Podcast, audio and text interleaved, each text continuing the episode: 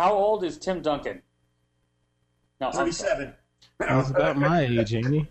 I'm, I'm sorry. I'm just doing the little Google searchy thing. Google, search for porn. no, no, I'm not doing that. I am. Google. Please.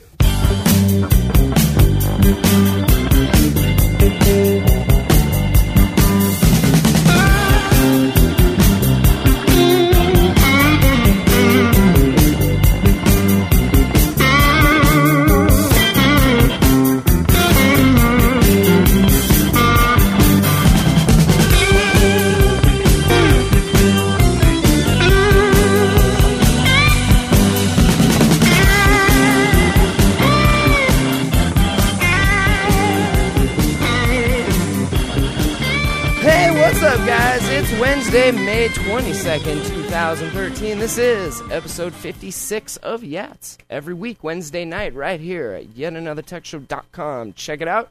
I'm Matt Lee. Joining me tonight, we got Ant Pruitt. What's up, Ant?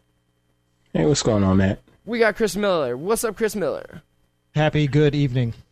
We got Larry Press. Howdy, Larry. You guys. Good My- to see y'all. Mike Rothman. How you doing, Mike? Good evening, guys. Good to be here. Patrick Jordan. What's up, Patrick? Hey there. Doing well. Richard Hay. Rounding it off. What's up, Richard? Doing well. Excellent.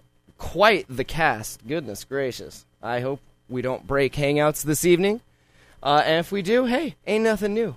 This is just another day in the life of a Yats podcast journalist panelist.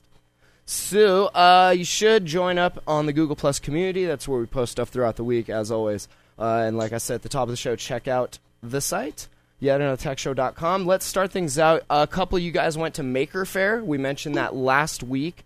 Uh, Richard, you had a piece up on a new domain.net about it. Uh, why don't you give us a, a quick report uh, on, on the Maker Faire, uh, you and Mike? Uh, sure. Sure. That's the. Um, yeah, so um, let me see if I can, uh, I don't know, is there a way to bring up a screen share? Can I do that? I'll do it. Just tell us all about it. Okay, yeah. So that if we just go through the photo gallery uh, that I just posted, uh, basically, uh, you know, the the Maker Faire was founded uh, by Make Magazine, and they had their first Maker Faire about six years ago in San Mateo, uh, and that was the first one. But they've had other ones in all over the world, London and, and Detroit, New York, and so on. So it's uh, it's a really fun place. So this is uh, this is one of the things they had this year was Arc Attack, where you had two big Tesla coils and then a guy with a metal helmet grounded behind him and a guitar that every time he played the guitar, the plasma arcs would stream out and hit the helmet. So I have no words, Wow. but just cool. So that was uh, that was one of the one of the things they had there. They also had um, uh, this is like they had these little cupcake cars. So they had this whole little make thing where you could turn a lazy boy into a little cupcake car. And uh, but you can't. They don't work without the hats. So in other words, you, you're driving around. You have to wear the silly hat too. Well, of course. Yeah, or else the cup. See this little hat here? Yeah, that, that that doesn't work unless you're wearing the hat. Wow. So uh, yeah, so then there was uh, there was cupcake cars, there was Arc Attack. You had uh, some other things like electric cars. There was uh, drone demonstrations. They had Arduino, Tiny Wino, uh, you know, Raspberry Pi demonstration. Oh, Maker Pair, always fun. Maker pair. yeah. yeah, good times. This was a life-size mousetrap game. That's what uh, Uh, Eric Eric Schimmelfennig was telling us about that. I couldn't believe it, but that's that's literally life size mousetrap. That's amazing. It literally is, yeah. Uh, and then uh, let's see what else. And they had like uh, they also had like uh, Beagle boards. That's like another kind of uh, Arduino or Raspberry Pi type uh, small board computer. This, of course, is the uh, MakerBot's uh, you know logo symbol of, of the Maker Faire. This is the actual MakerBot. That is well, they have a, a, a 3D printer that's called the MakerBot, but this is kind of the logo. of course. A robot Oh. petting zoo. Very nice. Of course, very exciting. That's cute. yeah. So and then Mike was there too, so maybe he can add some more. I, I wish I could add something substantive. I was one of the lucky ones who heard Leo Laporte announce on Twit that he was giving away tickets to Maker Faire. I sent in an email and received uh, two tickets to the event, uh, and uh, then made my first mistake to inviting other members of my family to go with me. That got me lost in logistics nightmare, and we didn't end up getting to the fair until about 1.30 Sunday afternoon. Logistical then- hell, if you will. That's it, it. is liter- it is oversubscribed. The queuing algorithm is not very good. Not very good. and actually, in the Santa Clara Fairgrounds, where the Maker Faire is held, uh, I think most of Northern California had assembled, and I wasn't able to move more than ten feet in any direction without, you know, total congestion. So I didn't have a very good experience, but it's only because I ignored Richard Hay's advice, which was to go early in the morning. So Richard, I, I next just year I listen to you. I just did a quick search just to see about how many people were at Maker Faire this year. Uh, one of the numbers I'm seeing is 120,000 people. Does I that believe sound about right? Sounds Yeah, no, low. and, and- yeah, that's right. Wow, that's a lot of people. 120,000 people. Goodness. So overall, was it? Did you uh, did you see any 3D printed guns, anything like that? Oh well, they, they did have well. So what I saw a lot of, they did have a lot of 3D printers. Also, um, uh, the uh, the other machines, the ones that are the subtractive rather than the additive. Uh-huh. Um, it was the I, I forget what they call those CNC machines. I think it is. Um, so they had subtractive CNC machines where they were carving things into wood or, or etching things. There was one uh, laser etching uh, guy that was um, that was basically uh, uh, doing free etchings on the back of your of your tablet. So Really? You could just provide a tablet, and he would etch like a dragon on the back of it, or something oh, that's like that. that's kind of cool. That was fun. And then there was a bunch of 3D printers. Uh, oh, there was a, a, a pit with all the R2D2s. Uh, there was a whole, you know, a lot of homages to uh, sci-fi stuff. You know, they had HAL 9000.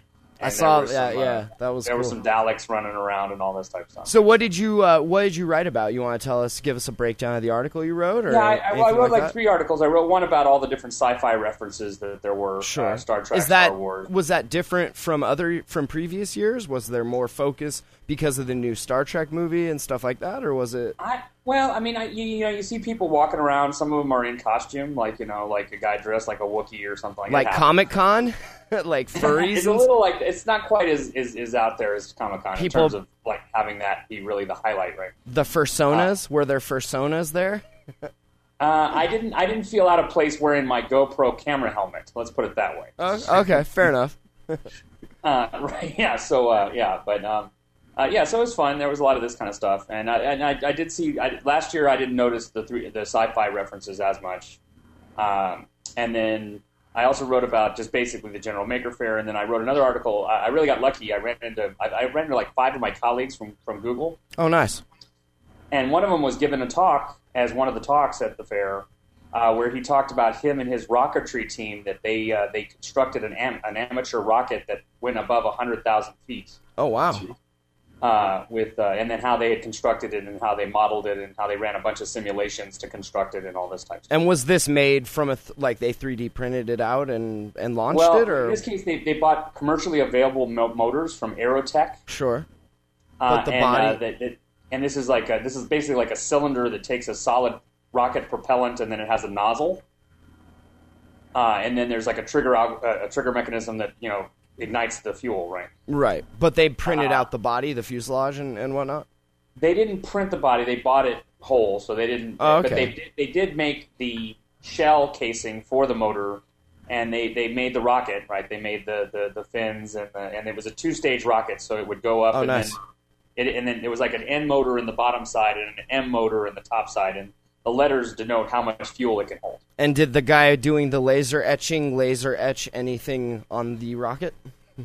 No, that guy was in a different section of Maker Fair, Sure, so that wasn't uh, wasn't the same. It wasn't connected. Okay. Well, anything else for Maker Faire, Mike? You want to mention, or should we move on? super cool event. I would love to have had the experience that uh, that Richard's describing. I'm going back next year. I'm I'm going to time my arrival to arrive half an hour before the gates open. Right. You almost need to. It sounds like. I mean, 120,000 people. That's bigger than some concerts. You almost need to camp out the night before. It seems. Yeah, well, I tell you what, I, I, I made a mistake, and I also didn't get in until about one o'clock uh, because I basically w- I got there at like ten thirty a.m. But I waited an hour to drive up and find out that all the parking lots were full, and I couldn't pay twenty bucks to like park a hundred feet away. Right?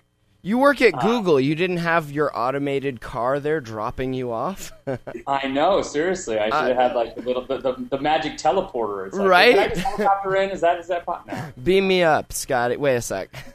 Yeah, but uh, on Sunday at two thirty, uh, after scouring for for parking, we finally found a place in Portland, Oregon, where we could park, and then we walked back to Santa Clara, California. He's, he's you think he's kidding? It's actually pretty close. Yeah, they actually had to hop a train there like hobos. Oh, actually, I parked at Oracle in Red- Nice. Redwood City. Funny enough, that parking lot completely empty. Weird.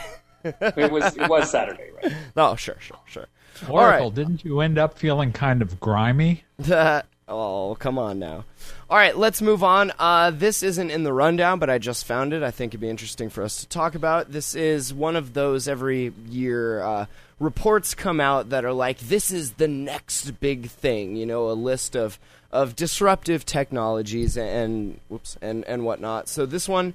Uh, is a report from the McKinsey Global Institute. They are a research arm of the consulting firm uh, they're looking at they have a 154 page report that takes a dozen of the most disruptive technologies uh, out of 100 so they pick the top 12 out of 100 technologies uh, and they say that by 2025 the top 12 led by the mobile internet right automation of knowledge work and Google Hangouts. and Google Hangouts. No, and the Internet of Things. These have the potential, they say, to deliver economic value up to $33 trillion a year worldwide.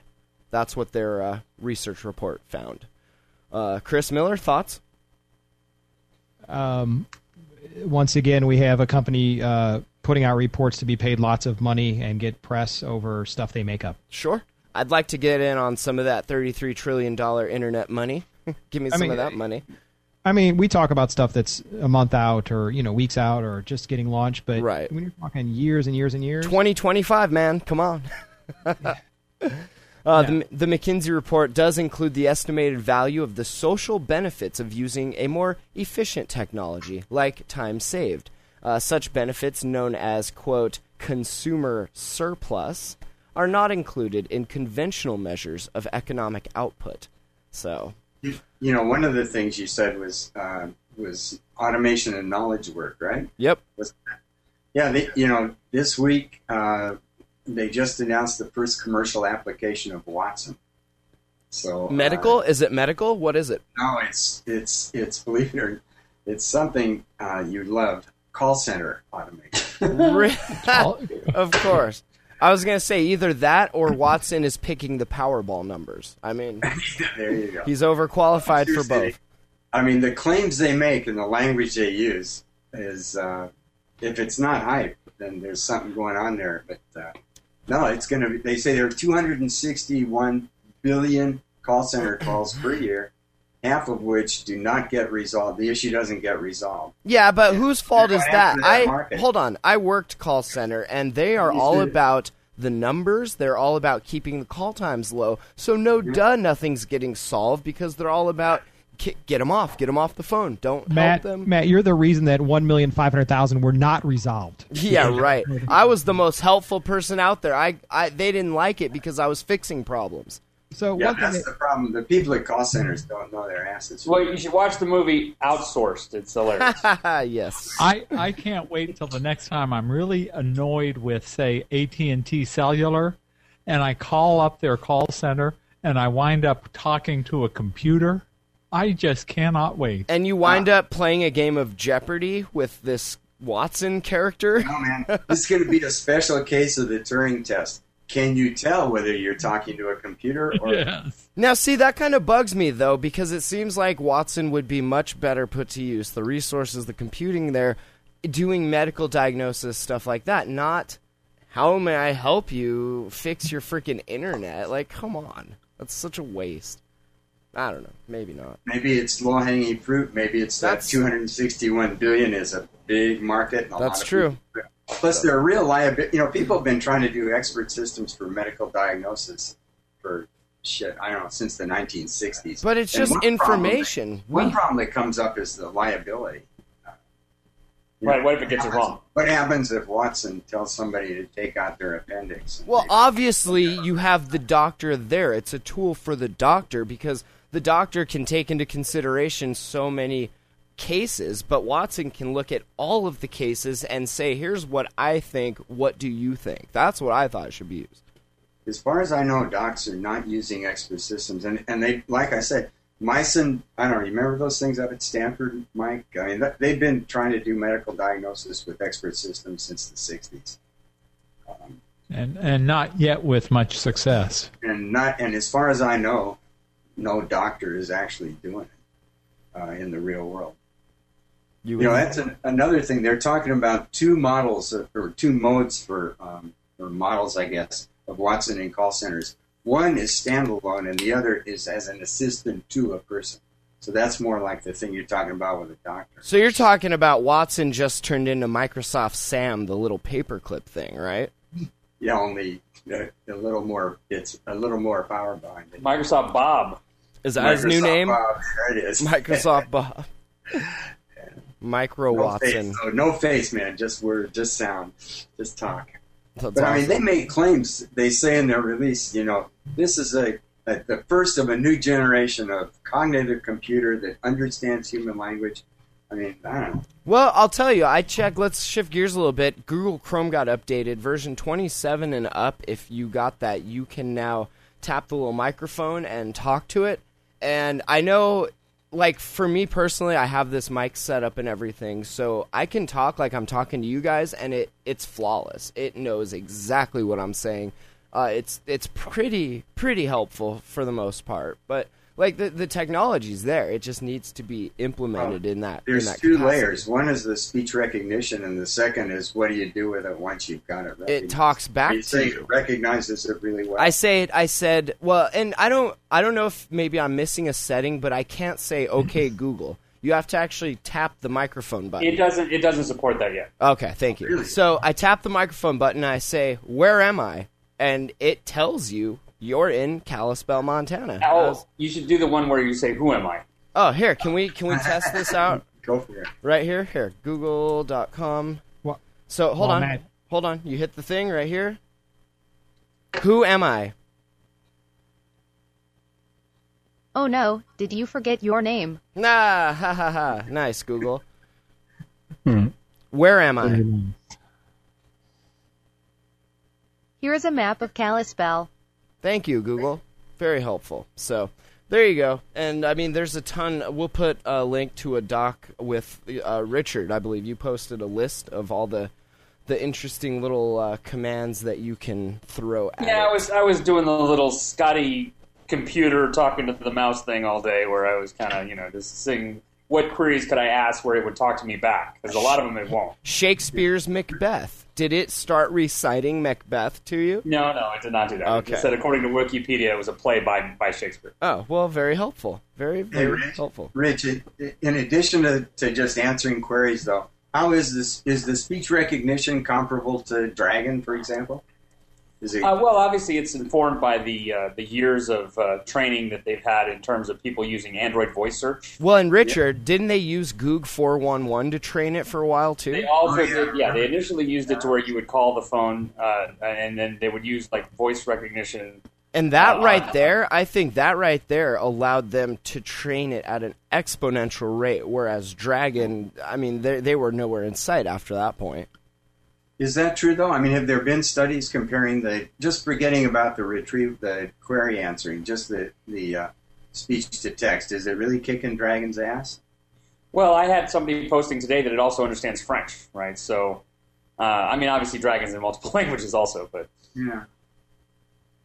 So it seems like that would be something that somebody should do. Is like you know just try them both and see how they do, what percentage of the words they get right and wrong on just some arbitrary text. Yeah, Dragon has been around for longer. Obviously, you know, they've been out in the market since the '90s.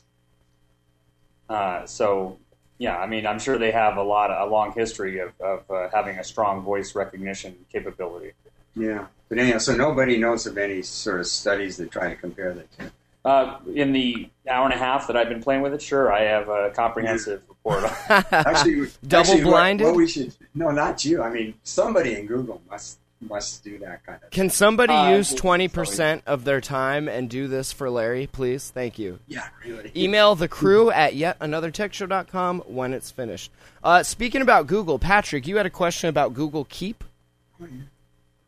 Oh yeah, just uh, I, I think I, uh, I I found I like that app quite a bit more than I expected to like Google it. and Keep I'm using it a lot. Is and awesome. It, and it it seems odd to me that you can't see your keep notes in the Google Drive app. Oh, but you can go to drive.google.com slash keep. Go there yeah, right but in the, in one of the mobile apps where I What? can't Use, tell it use the keep app. directory levels down. Use the Keep app. What are you talking about? If you're on mobile, you're using the app. If you're on your computer, you go to drive.google.com slash keep, and it's right there. S- Here, I'll show you actually. If uh, Yeah, no, I, I I've done both of those things. I, I guess it just seems a little inconsistent to me that you, you're in. it you're in doesn't, China, you- I don't think they've finished rolling it out. Is what I think. I think eventually it should be in your drive. You shouldn't have to go to a separate page. Yeah, that, that's all But I'm um, saying, right? here's There'd be like a little directory notes or something. Here's what it looks like. If you go to drive.google.com, here's my keep. Uh, just some some notes. Is Google autocomplete making individual search obsolete? Just a little something I was thinking about. If uh, if you search autocomplete and they're giving you recommendations, they funnel everybody's search into a set number of, of queries, and then you pick from that. It kind of takes the individual because they're breaking it down into into predetermined. Do you get what I'm saying? Uh, it was just a dumb thing, but anyway. What what's the special sauce with Keep that would cause a uh, Evernote user to move? Note to self. Open Google now and say note to self. Remind me this and that. I think for me that's what it is. I stopped using Evernote completely once that uh, came available. The problem I have with it is I can't figure out a good way to organize Google Keep as I can Yeah. with. Uh, I'm a Springpad guy, and I can make specific folders for whether it's personal use or work use, lock them down, make them public, that kind of thing. I don't think And- Keep's made for that, or not yet at least, right? yeah, And- that's and what this I'm, I'm assuming it's coming down the road. Keep you is- know, especially with Drive being right there as a separate folder when you browse to it. you know. Right, and I mean Keep's early. Is is it beta? It's not beta, right? It doesn't. can't be. It doesn't say beta on here, so. Well, but- then again, it's a first iteration, It's- so you right. know we're Email was beta beta for five years. Stuff. what, what, Richard? Gmail was beta for five years. Some Yeah. people you can uh, still actually have it beta if you're in labs. You can turn that on. Anyway, uh, Evernote is really, really feature rich and, and powerful. But the the one weakness I think with Evernote is it, it's always had a horrible UI for actually Really? writing and editing notes. And the Keep UI is like really light and simple. So I, I think it's just nice and quick to use Keep for little notes. But Evernote is more of a powerful, you know, store everything for a long time, go back and find it. It has big time OCR capabilities, so you you can't uh, you're able to not just search among text, but you take a photo of a McDonald's outlet. You and know then what? search the word McDonald's three years later, and it'll find it in an image, not just in text. and Didn't notes or whatever. didn't Google just add that Drive got updated, the Drive app, and I saw something about You have scanning capabilities now. OCR now, right? Mm-hmm. Uh, Right? Yeah, but Evernote's been doing that for fi- you know Right. six Well, years. yeah. How long's Evernote? Yeah, exactly. And I don't know. For me, because I'm in the Google ecosystem, I have my five dollar a year, twenty five gigs or whatever. So it makes more sense for me to use another Google product rather than pay for an Evernote subscription, pay for uh, uh, an Rdio or an, uh, a MOG subscription when I can use Google All Access, which we'll talk about here in a minute. Because I got my trial on and I love it. Oh, I love it. It's so good. So yeah, Drive updated. Uh, it looks gorgeous, man. They uh, this is just on the GNex. If you guys can kind of see that there, they brought the UI up to speed with everything else. Yeah, it looks Uh, like cards it's- and stuff. Oh yeah, it's it's beautiful. I like what they're doing with all of their uh, their UI tweaks and everything, getting everything up to par with uh, with Plus. So good to see. Good to see. Uh, Patrick, you uh, we'll talk about Google Music All Access now. You want to mention you got a new phone? You're uh, kind of an Android guy now, maybe? Yeah, I did. I did use my iPhone upgrade to swap to a Galaxy Note 2. The The Note 2. How does the Note 2 S Pen work with Keep or Evernote? Is that nice for note taking? Yeah, absolutely. And again, uh, as I was saying a moment ago, uh, I use Keep a lot more now. I mean, Keep is one of my most frequently used apps on it. A keeper, if you will. Yeah. yes. So says. Joey All, Kelly. all night. All A- night. Ask Google to tell you a joke. Oh yeah, that was a good one actually. Here, check this out. uh, I hate that it's not in the Omnibox. You actually have to go to to uh, Google.com. Okay, shh. Tell me a joke. A day without laughter is a day wasted. Thank you. It's very true. Very true, Google. Oh my gosh. Not exactly a joke, but okay. It's more of a philosophical, technological joke. Maybe if- it'll if do haikus. Oh. We're just going to sit here and FR for Google all show. No, don't do that. I'm just kidding. Okay, so uh, yeah, the Note 2, good stuff. Google Play Music All Access. If you sign up before June 30th, uh, I wrote an article about this. It might be up on Tech Page One sometime in the next week or two. Uh, it's free for a month, I believe, Yeah. two weeks, a month, something like that. Now, maybe Richard, you can answer some of these questions. I don't, I don't know. If if not, you know, don't worry about it. But it seems to me, and as an artist, I, I went through my two albums, The Scapegoats and the Blame EP, and, and made them available for streaming. Uh, the cut is a little different. It's not your normal 70 30 that they do uh, with purchases. It's this weird convoluted equation that is like take how many plays you got times how many people played it divided by pi r squared. It's it's a mess, but that's the point. Isn't to make money, obviously. It's to make music, right? So, uh, I like that. Before on Google Play Music, I would look for albums and I would either buy them or I would allegedly go find them somewhere else, then upload them to my account.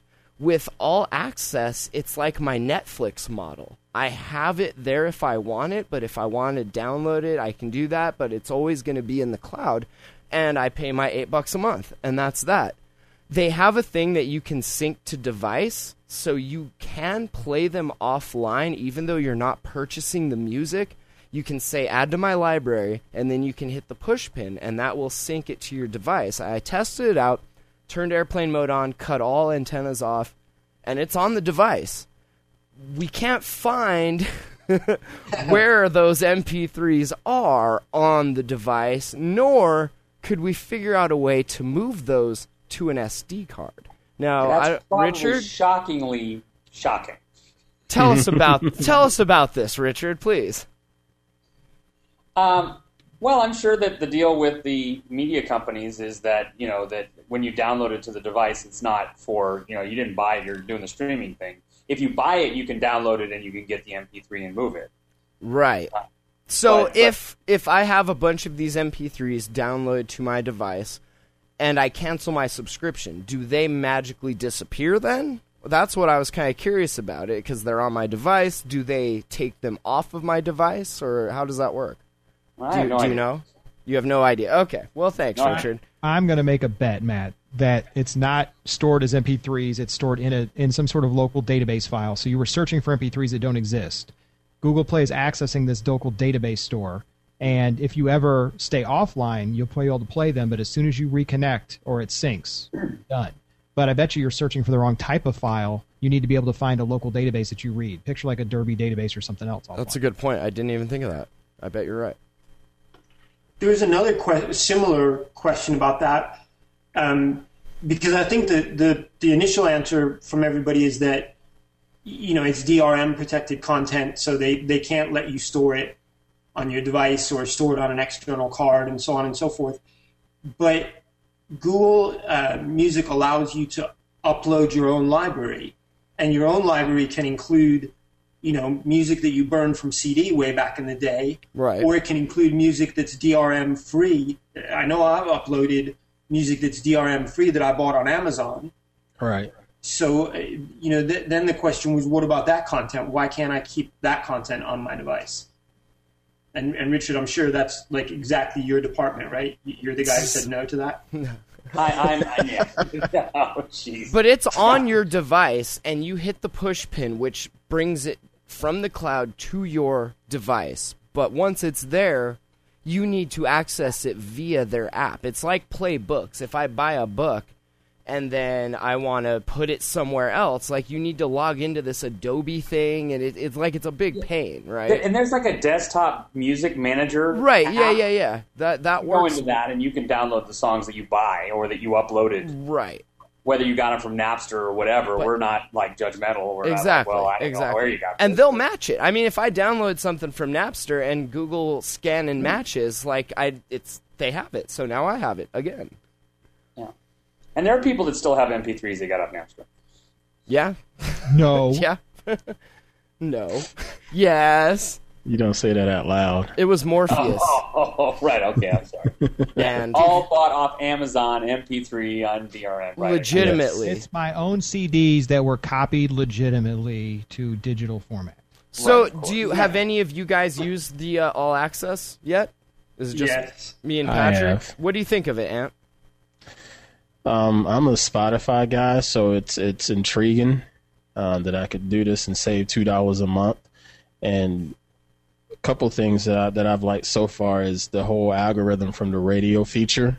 That I is listen good. to it at work, and you know I use the web interface. That's another plus. Instead of having to install a Spotify application or I mean a Google application, I can use the web interface, and it's doing a good job of figuring out what I like and what I don't like, kind of thing, when it starts to play the radio. And um, remember last year I talked about having Spotify play on my home theater system. Right, right. And I had to do DLNA, set up a little virtual machine and all of that so I can get Spotify to play on my home theater through the Google TV. I don't have to do that now because since I have a Google TV, play music updated there. Boom. Ha. Yeah, and it's all right there and it has all of the same animations and, and you know, album art and whatnot. It's That's nice. it's, it's been rather rather convenient. I'll tell you what, Ant. I kind of wish I had a Nexus Q now because that almost would make sense. Adding Yeah. that Not mine. Can I? I want one. Will you please send me? I'm, I'm such a mooch, but for real, like I wanted one bad, and I think with all access, because that's what we do. We're Google Music here. I I think that would be great. And I'll tell you, the like you mentioned, the album art. You need a fast computer uh, on the, on our recording Well, box I will, here. I will give you one caveat: is that in my house, or my, it didn't work very well just because my the TV was downstairs and the access point was upstairs, and there's some, the, the, the, the, the, the signal must not be that great because every time I tried to play like you know Google Play movies that I bought, yeah. it would cut out. Choking, huh? Yeah, see, I'm all if you have a hardwired. Wireless signal, it, that's not a problem. I mean, I took it to my parents' house, used it there, worked fine. I was just Yeah, I'm talking as far hardwired. as as far as processor power. Like if you on the widescreen here, if you make the if you click the little box when it's playing, it'll maximize the album art and kind of move it around. It looks amazing, but it glitches the song. Like it stutters cuz it's I don't know what it is if my computer's just that old or what, but it does not like playing it in full screen.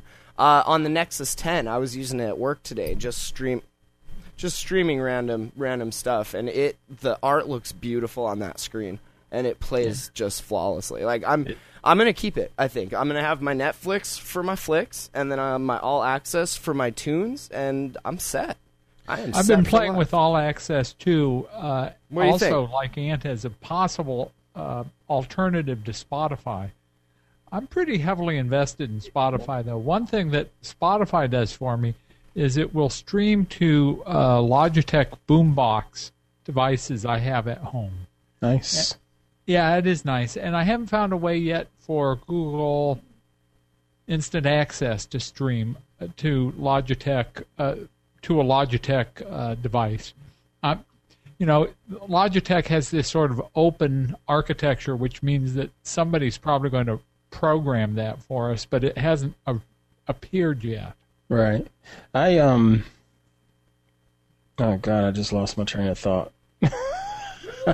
Sorry.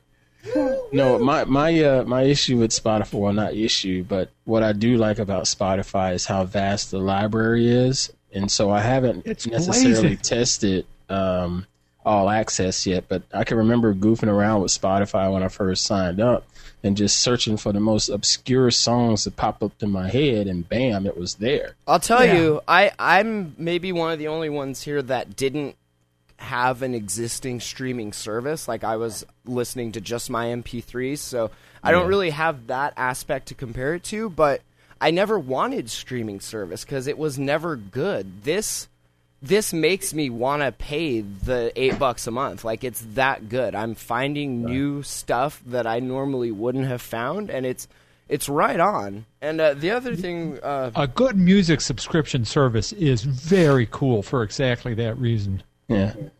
You know, and so I'm wondering if I can go in there and search for Dario Marianelli's Valerie. oh, that's the other thing I was gonna say. all access will out of, have it. out of everything I've searched for, it's only had I think one artist that I couldn't find. Everything else, it's been like boom here. I'm Yeah. going to DEF CON for uh, in Vegas in August, and I know uh, Dual Core is going to be playing there. Haven't had a chance to get any of his albums. Boom, it's all right there. And It's now there. you hit my library. I hit pin to my device, tablet, phone, whatever, and I'm good to go. So I, I like I- it. They did really well. I did a kind of unfair test, which was to use some of the more obscure music I've found on Spotify and see if the same music is available on instant access. And Mike, are you searching for exclusive Spotify artists on All Access and not Yeah. finding it and being like, Google, you fail. busted. Busted. I got you.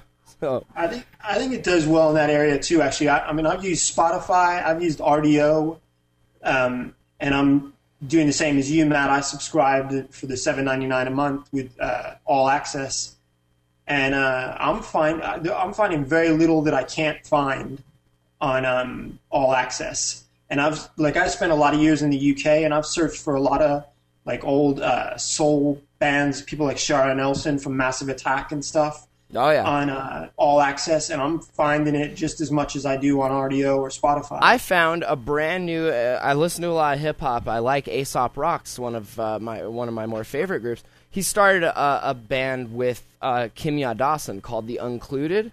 Hokey Fright just came out a bit ago, and boom, it's there. And I'll tell you, best album art ever. I love that art. it's so good.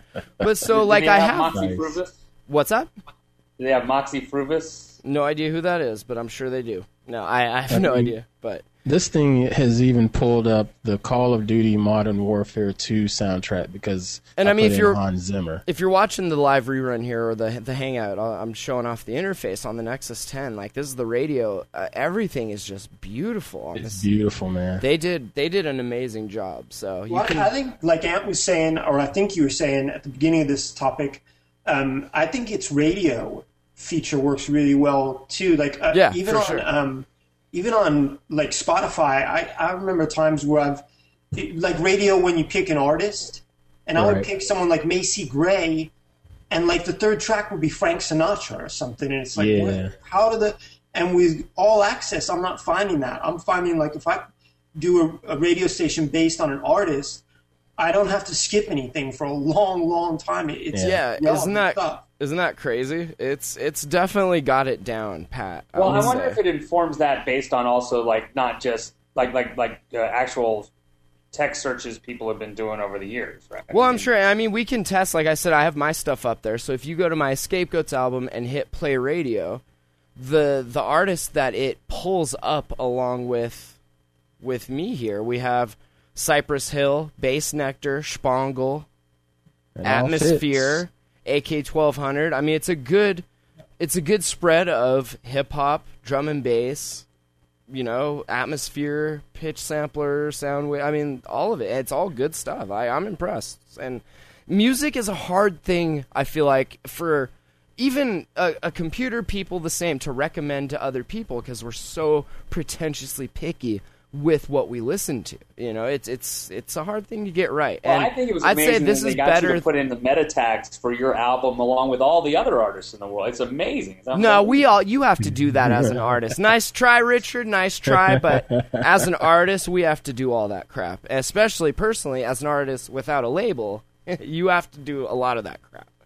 But check it out. If you didn't want to buy my album, you can stream it for free right here on Google Play Music All Access. So good stuff. All right, uh, moving on. What should we hit next? Larry, another undersea cable link between Cuba and Jamaica this time. Tell us about that. Uh, it is on the air. I mean, it was installed some time ago. Now there's there's a link from Cuba to Jamaica and a link from Cuba to Venezuela. Uh, Nice. So if cable Cuba if Cuba wants to go completely dark, they'll have to cut two cables this time. Well, no, they both have the same landing point. I'm sure they Oh. can. There's probably one switch. Drop an anchor right here. Anchor down. Go. Yeah. Right, it's right here, Matt. Right. That all connects. I've got it right here. Oh, nice. Yeah, he's it's actually a Netgear. It's a uh, yeah, it's a TP-Link uh, five port gigabit switch. They all just terminate right there. It's no problem. Good deal. Good deal. Just don't pull the plug, okay, man? Got it. Oh, it's not even plugged in. Uh, sorry. I love the no, IT poor- crowd. poor Cuba. no, but they, they do have Cable and Wireless is running the one from Jamaica, and uh, Telefonica from Spain is is carrying traffic on the other one. But the thing that happened really weird is that um, it, like Renesys, the guys that are, that monitor all this stuff, they have these machines. They have hundred machines spread around the world that that uh, that do telnets to 150 150 million 1.5 million ma- machines around the world. And what, what seems to have happened is that the instead of having a lot more traffic now going over cable, Telefonica's traffic stuff stopped getting routed over Telefonica, and it's being routed through uh, Jamaica now. And so the net is, if you look at their data, there's there's less cable capacity, less traffic coming in, or less routes anyhow coming into Cuba than there were before on cable. Well, can I just say, hey man, welcome to the internet. This is Yachts. Yeah. Boy. you can say hey man but what the trouble is that the flaw to this whole cuban thing is even if there's tons of people uh, you know cables up the gazoo there's no domestic infrastructure in cuba So we have no Cuban listeners, is what you're saying? No, No, it's all- Jamaican. it's all- I'm- i guarantee you we have no cuban listeners Well, in, in India, a lot of the problems were that there was Paul from Hyderabad to Bangalore going through the undersea cables through the United States than it was through the infrastructure that was in India. yeah well, that's how the internet started out everything went across the nsfnet i mean we were the internet backbone right. Right. But get- uh, India's got a, India has quite a bit of uh, you know every country except Cuba is building up infrastructure both within the country and also regionally. But Yeah. you're right, uh, some traffic like in back in the day, for example, if you wanted to uh, traffic from two universities in Santiago, Chile, would go through the United States. Uh, everything went through the U.S. and Europe. What were you going to say, Mike? No, I missed it. Oh. Keep going. Okay. I was, I was Sorry. I was going to say simply that uh, we, you know, we're a big hosting, uh, you know, we're a real job hosting provider, and a lot of our traffic comes from Brazil. We are a better access point for them than they are, like you said, inside their own country. But we, when I found when I was even down in South Africa, is everybody was on 3G and 4G devices. There was no at-home infrastructure. It was all mobile, hit a tower, and then you're on the internet. There was, there was, like you said, nothing, you know, a line in your house like we're used to. You know, Larry said that it was like that in South America at one time. Didn't you say that in a few episodes back? Yeah. What did I say? Uh, all, It was- was like South wireless. America? No, Yeah, there was a lot of 3G 3G connectivity Cuba, down yeah, there, and that was about it. no way. 2G, man. Oh, 2G. Uh, Okay. SMS. Even better. Yeah. Uh, no, Cuba is really uh, in bad shape, and it's really ironic because it back again back to the really early days, the mid '90s, when Cuba first got their IP link, in that time frame, and when it was UUCP instead of before IP, uh, Cuba was arguably the leader in in the Caribbean region, and now they're just they're behind Haiti. I mean, they've just totally gone down the drain. Wow. Interesting. Uh, Ant, tell me about iPhone users and their satisfaction, please. I'm curious. Well, I thought this was a fairly funny article because it lists everybody as far as uh, uh, Apple's iPhones and, and BlackBerry and uh, uh, the Android users and especially the Samsung folks. And it just says that they're right now iPhone users are not as satisfied based on a survey as they were last year with their with their particular devices. Are we talking actual device or carrier satisfaction? it's a device. Device, and okay. that and, and that was a valid question that I had is like who were they with? right. Um, Because that you know, matters for sure. Like Yeah. a slow carrier will make your device slow. Like it's weird. It, Who were they with and you know what were they using? Were they using the, the, the five? Were they using the four? And you don't really get a lot of those stats, but it just makes me wonder: is it that now things are changing with uh, people like Samsung and Microsoft? Well, check this out. Getting I- more gimmicks. I think if you put a graph, if you graph the the Apple user satisfaction next to uh, like how how their their devices have changed through time, user satisfaction is going this way down. Meanwhile, their changes is just this like straight line that kind of goes up. Like they're not they're not Right. coming out with anything great that people are like, oh my god, I have to have this one. We're at the point with our technology that like, what else are you going to do to it? You know, these you know, and these are even even still, looking at this graphic that they provided, it's it's only you know minus two percent compared to last year. So I mean, it's not huge, but it's enough to make all of the the fanboy. Well, I shouldn't say fanboys. The Yes, you should. Of Fan the Apple sphere they're called saying, "Oh, well, look at them. They're taking a bit. They're taking a hit." You know, and then you look down at BlackBerry. You know, the five people that use the BlackBerry phones are still happy. zero percent change. No change whatsoever. awesome. You know, but I, but I was curious. You know, I wonder what it is is making folks even consider that they're not as satisfied. Is it because of stuff like the whole Jet iPhone or Is it gimmick? I have to hope Yeah. that it's not just this stupid gimmick. Well, I mean, it's I, honestly, I have no desire to get the S4, but they're selling that thing like hotcakes. And man. They've sold which- like 50 million of them. And which But, but there, there's a point in there, um, in terms of how the media spins some of this stuff as well. With the S4, there have been a lot of reports about, man, it's amazing, it's selling so great, it sold 10 million units in a month. It's, The iPhone 5 sold five, uh, 3 million units, no, 5 million units in three days. see, And the, and the reports were, it's not selling as well as expected. you know, it, So, I I mean, there, there's an element here where uh, over the last few months, you know, I mean, Apple stock price has obviously been tanking. And you know, I, I think a lot of it is the media is just kind of pouring in and saying Apple doesn't innovate anymore. They haven't invented anything new. You know, and the, the thing with the phone sales numbers, that's just crazy. it's a matter of time, if you ask me, far as the whole innovation goes, and it's not just on cell phones. Um, I mean, look at the the Xbox One announcement. You know, it, what is so different about that from a PlayStation? You know what I mean? I mean, is everything just about gimmicks? Yeah. And maybe the reason people say they're dissatisfied a little bit with Apple is that it's not s- that it's just they're, there's getting so much hype behind Samsung. Maybe they think they're missing out. but on check something this out. Who's psychological. whose fault is it that it's all about the gimmicks? Because they tested it and made some gimmicky crap and people went crazy for it, so they're like, "Ooh, let's keep doing this." Personally, me and Ant, we want the S4 developer edition because it's clean jelly Clean. bean. I'm not using my upgrade on an S4 on Verizon because it's crap. You put so much crap on it. Like I don't I will keep my old slow ass G-Nex until I can find something else because you put so much crap. That's how much I don't want TouchWiz. I want Yeah. a pure But you guys aren't normal users. I mean, No, not kind at all. And I, I mean, I gave my mom the Transformer Prime with Cyanogen mod nightly on it, and like I went back there and gave her a lesson on it, and it's it's hard for them to to get that. You know, it's I don't know what you do in in that situation.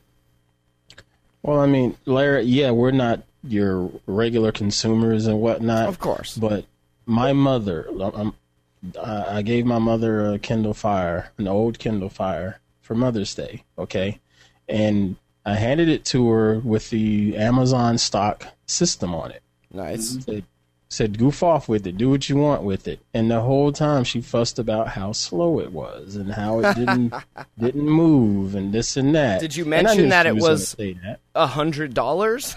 you know, I, I, and I knew she was going to say that, and I said, "Okay, well, give it here. Let me go over here to the computer. We get it rooted and put jelly bean on it."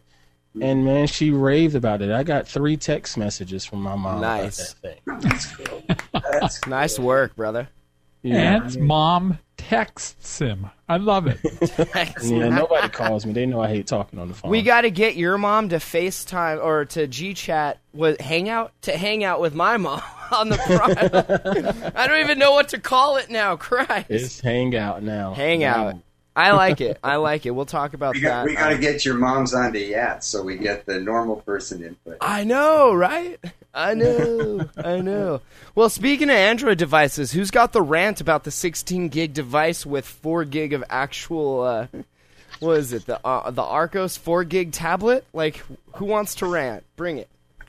Oh, Patrick, That's me. bring it. Yeah, that's, I, I just think um, it's it's not all Android devices, obviously, um, but I, there are some out there. The, the Galaxy Note 8 is one of them, which I, which actually I think is an awesome tablet. By the way, I think it's a really sweet tablet. It's the nicest tablet I've seen, apart from the iPad Mini. Nexus Uh, 10. Telling you. Nexus 10. Smoke that thing. I use the Nexus. I use the Nexus. Well, I mean, use the Nexus 10. I use the Nexus 7. Nah, totally months. Different. really Two apples and oranges, bro. Okay. Well, anyway, I I love the Galaxy Note 8. It's it's fast, it's smooth, it's a really really nice device. But the one thing that's terrible about it is it's supposed to be a 16 gig device. You can't buy any bigger in the US at least. 16 gig out of the box available to you is like 9.6. So it's not that far away from 50% taken up by TouchWiz. TouchWiz. 50 gigs, TouchWiz. Yeah, what I mean, yeah, it's it, that just strikes me as really dumb. And then, yeah, I put in the notes. You know, then this week I saw uh, Archos announced a new tablet. They're trying to get into the Android tablet market, and the thing has four gig of storage. It has four gig of internal storage, and and the thing that really pisses me off is then it has that stupid line next to it where it says, you know, expandable up to 64 gig with a with a you know with a card, and that's bullshit Yeah. the card doesn't let you install apps on it, Nope. and the card doesn't even make it easy to install music on it. You know what, Patrick? I feel your pain. My girlfriend has a Huawei Ascend, and we tried to put a SD card in it, and she still can't run apps because the onboard there's not there's nothing there, you know. And she's I'm like trying to show her all these cool things Android does, and you know I finally made her an account on the Nexus 10, so she has one. But on the phone, it's like impossible if you don't have storage. And I mean, you can live in the cloud all you want. These apps live on your device, and some of them I, I mean, I, are I large. honestly think it's like borderline false advertising. It is right. Class action right now. Class action. And here's and plus expandable storage. When they then take up, you know, with devi- on devices where they take up almost fifty percent of that available storage before you ever touch it, and then they say expandable storage on a card where you can't put apps. That, that to me is like right there, close to false advertising. If you file a suit, I back you up. we can get paid. No, but it, I've seen similar instances, not necessarily up to fifty percent, but if you look at the ultrabooks out there uh, that have these SSDs, you know, most SSDs aren't terribly large, but they're running Windows 7 or Windows 8, and it's taking up a fairly large footprint on that SSD right out the box.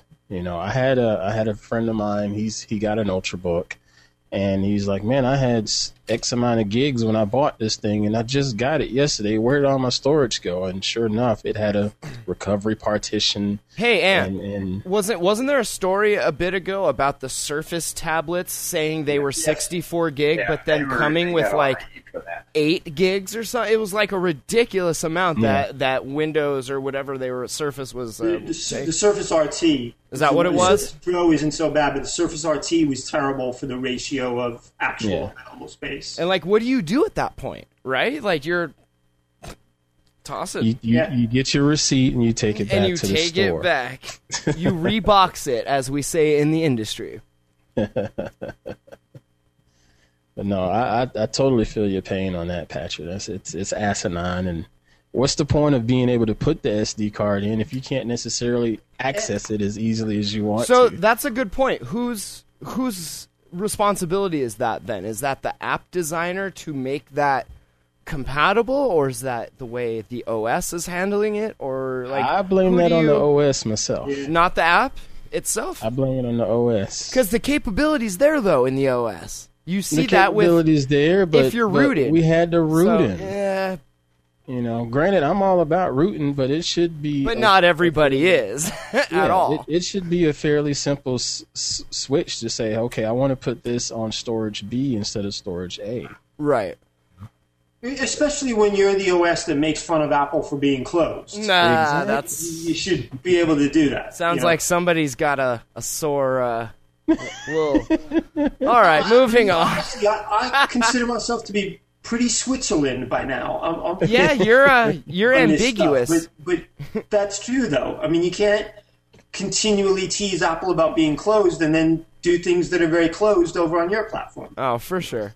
This is true, bro. You're ambidextrous. I ambidextrous. can. There you go. All right, uh, I think that's about it. Was there anything else anyone wanted to really talk about? Oh, we should say when we talked about the I/O stuff, we skipped pretty much right over the Google education thing. And Larry, this is huge. And what they demonstrated, I'll mention, uh, I'll tell you what they they showed off at I/O was this this interface that was set up for teachers by grade and all that and with like one or two clicks you're installing things on all of your students tablets and that is awesome i think but uh, Yeah. what, what do you think larry is this huge I think Google, if they would listen to me, hey, are you listening to this, man? richard Uh, listen to larry Listen to me, Richard. richard Um, put this hey, over Next the time you loudspeaker see Larry and Sergey, the guys, they have uh, they're in a position to really take over education. Uh, as much as I've been bitching about Hangouts, they've got Hangouts, they've got the apps, they've got the drives, they've got an open source, uh, you know, MOOC deli- development and delivery platform. Uh, where is Google YouTube for educators? It's Google I mean, Scholar. Really, they're in a they're in a position to do something really terrific, and I think this this app store um, it's just what you say. Uh, it's going to be it's it's it's going after high school. It's very well defined by grade level and subject, uh, so you'll be able to go right to where you want. They're doing a funny marketing thing though. Is um, if a school wants to get in on this, they have to buy the they get the tablets and everything from. Uh, you know, they get it's a school license kind of a deal for the for the software. But uh, no, I think Google. Uh, I hope they have big plans for education. hey let me ask you larry do you see this replacing textbooks is this going to be the new textbook Oh, hey, listen. I just gave a talk the other day uh, where I make the point that I think it was, if I recall, it was 1994. I wrote a paper in Communications, the ACM, where I boldly predicted that, that um, you know, that modular teaching objects would definitely replace all textbooks throughout the world. And I've been wrong now for over 20 years. But yeah, I still think that it's going to happen. That's a hit. Um, I'd call it a hit. You're no Sylvia That's Brown, what- but that's a You hit, didn't bro. put a date on it. I it. mean, textbook. You know, the thing I didn't realize, textbooks work so well for lazy teachers and, and overworked teachers. You know, if a But it's such an outdated, Larry. That is such an outdated model that you can't You're- update you're- textbooks. Come on. I hey, listen, man. You're talking to Mister Teaching Module, uh, but like I say, the world hasn't caught up with me. I don't use any textbook. Everything I teach is uh, my own hand-built teaching modules, um, and there are. You know, I can. I'll send you all a link to a presentation that, I gave the other day, um, talking about this. But but you know, people like the Khan Academy, people like this Google store now. You know, people are going to be building modular material. Uh, textbooks will, in fact, someday. I don't know if they'll ever die, but anyhow, Paper is a really good way to permanently store some stuff, but it is a terrible way for something like science that is constantly evolving, constantly needing to be updated. If you want to be most effective in teaching your kids, like you have to have the newest information, or they're they're going to go on the internet and be like, "Uh, teacher, the book here says that there's protons, neutrons, and electrons." and the internet says there's like quarks and strings and shit. like, what are we, what are we doing here? You know? and, and the Soviet Union. And the, you- yeah, like, are we still in the Cold War because Google says Korea has nukes now? So, uh, to, to be fair, like there are all kinds of like uh, Nature Publishing took a took a really good shot at a uh, at a modular but pulled together textbook kind of a thing. Uh, though it hasn't sold worth a shit as far as I can see. I, I thought it was going to be a big hit too for uh, intro to biology and intro to chemistry. Um, but you're right. Uh, printed textbooks will definitely go away. well, and And even even to a think great extent, they have. I mean, most of the publishers of printed textbooks now, you can get them in machine readable form, Right. For a text or a Right. piece. But Uh, think it's about the, the- same old textbook, just repurposed. Think about the interactivity that you can incorporate with a rich media device as opposed to just flat paper. I mean, you could make a pop up book or 3D with glasses, sure, but if you have a tablet, like you can make full 3D models that come apart of anatomy. I mean, there's there's so many. I, it's endless possibilities of what this. Well, and can what do. about all the ideas about like BYOD for school? right? Yeah. There you go. Yeah, yeah. You know, like uh, you, there's you have even- like What, Patrick? Even low tech reasons as well. Um, Ant, I bet you uh, appreciate this one. I have a, I have a ten year old daughter. She carries a backpack that weighs more than she does. Yeah. No doubt. Do you remember that back in the day? If you could carry a tablet that had all your books on it, that would be amazing. Dude, seriously, I mean, my girl gets has days where her shoulder, you know, she's injuring her shoulder and her back. I bet I was one of those kids that never used my locker. Like I carried what I needed in my bag with me, and man, I tell you, it's it's not a fun walk, you know. So, Yeah, all right, well, hey, that was a that was a great episode. Is there anything we really need to hit that we didn't? I think that's it. Looks it. Looks about Good it. stuff, gents. All right. Well, Ant Pruitt, Mr. Point and Shoot, great hangout uh, last Thursday, by the way.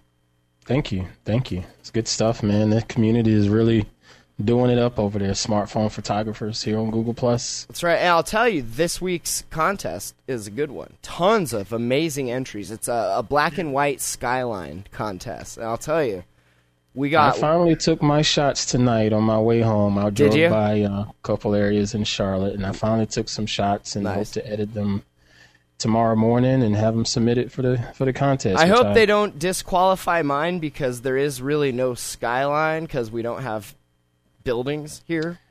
it's Well, all like that's- that's grass huts and shit. It's art, man. It's right? all about the Did point you see view. the ones I posted? They they came out all I, right. I saw one of yours this morning that was quite nice looking. Yeah, I saw one earlier.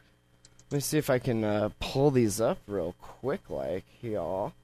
I I'm still learning the new interface, but I know if you hit events, and then it loads, and then it Theoretically. loads, and then it's That's what I still loading. Hold on, and That happens to me every week. Before Here we go. Here we go. I go to home. Here we go. Black and white skyline photo challenge. And here, I'll just share the screen. You guys can kind of take a gander at what uh, what we're looking at here. Some nice Alice Saunders posting up some nice, some beach. These things are amazing. Aren't Very these great? nice. I mean, Smartphone cameras, folks. I know, isn't that that's amazing? I'm actually. Uh, here's one. This one's my favorite. The one that I took. Right, right here. Yes, sir. Yes, sir. Ant, do you ever use a camera camera anymore, or just your smartphone? I've never been able to afford a camera, so I never got in the mode to buy one. I mean, I could afford one now, but I just don't have the desire anymore. I've seen what these things could do with a little bit of patience and, and, and know how, you know? Yeah, that's awesome. All right, let's wrap it up. Yet another techshow.com. That's the site for the show. All the Google Plus, Facebook, Twitter, subscribe. We're on Stitcher. All that stuff is on the site. Uh, Ant Pruitt, what? A Yes, GNU, a GNU domain.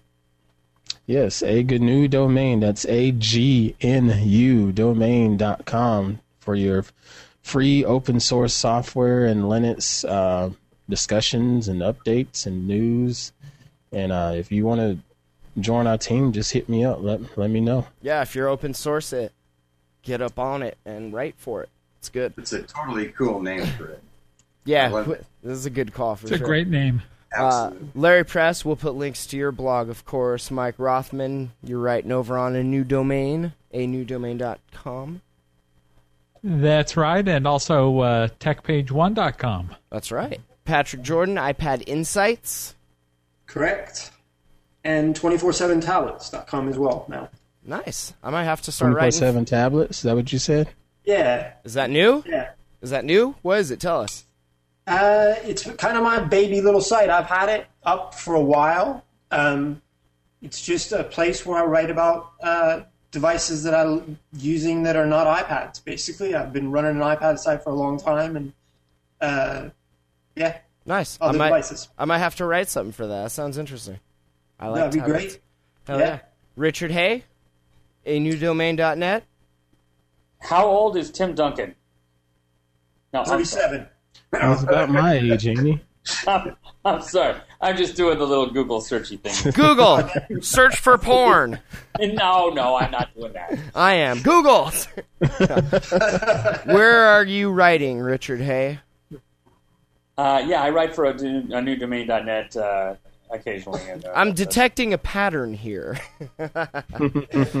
awesome. I'm Matt Lee. I got hip hop up on Google Music. Play.google.com. Just search for Matt Lee.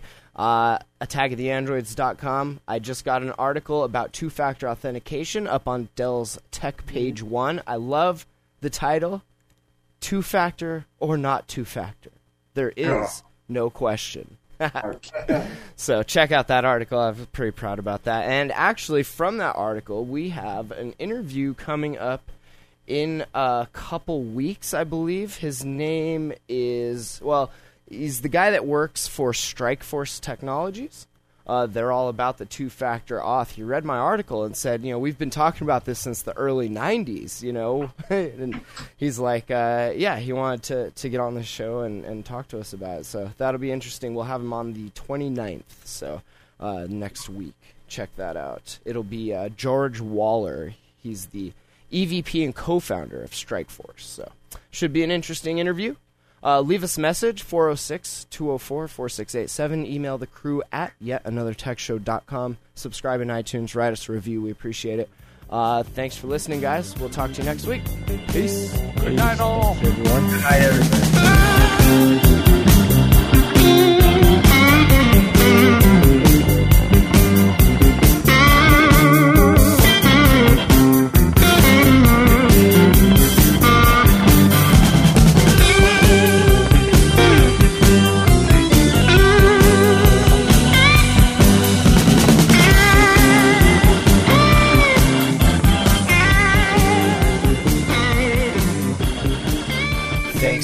Listening to Yet Another Tech Show. Check us out online at yetanothertechshow.com.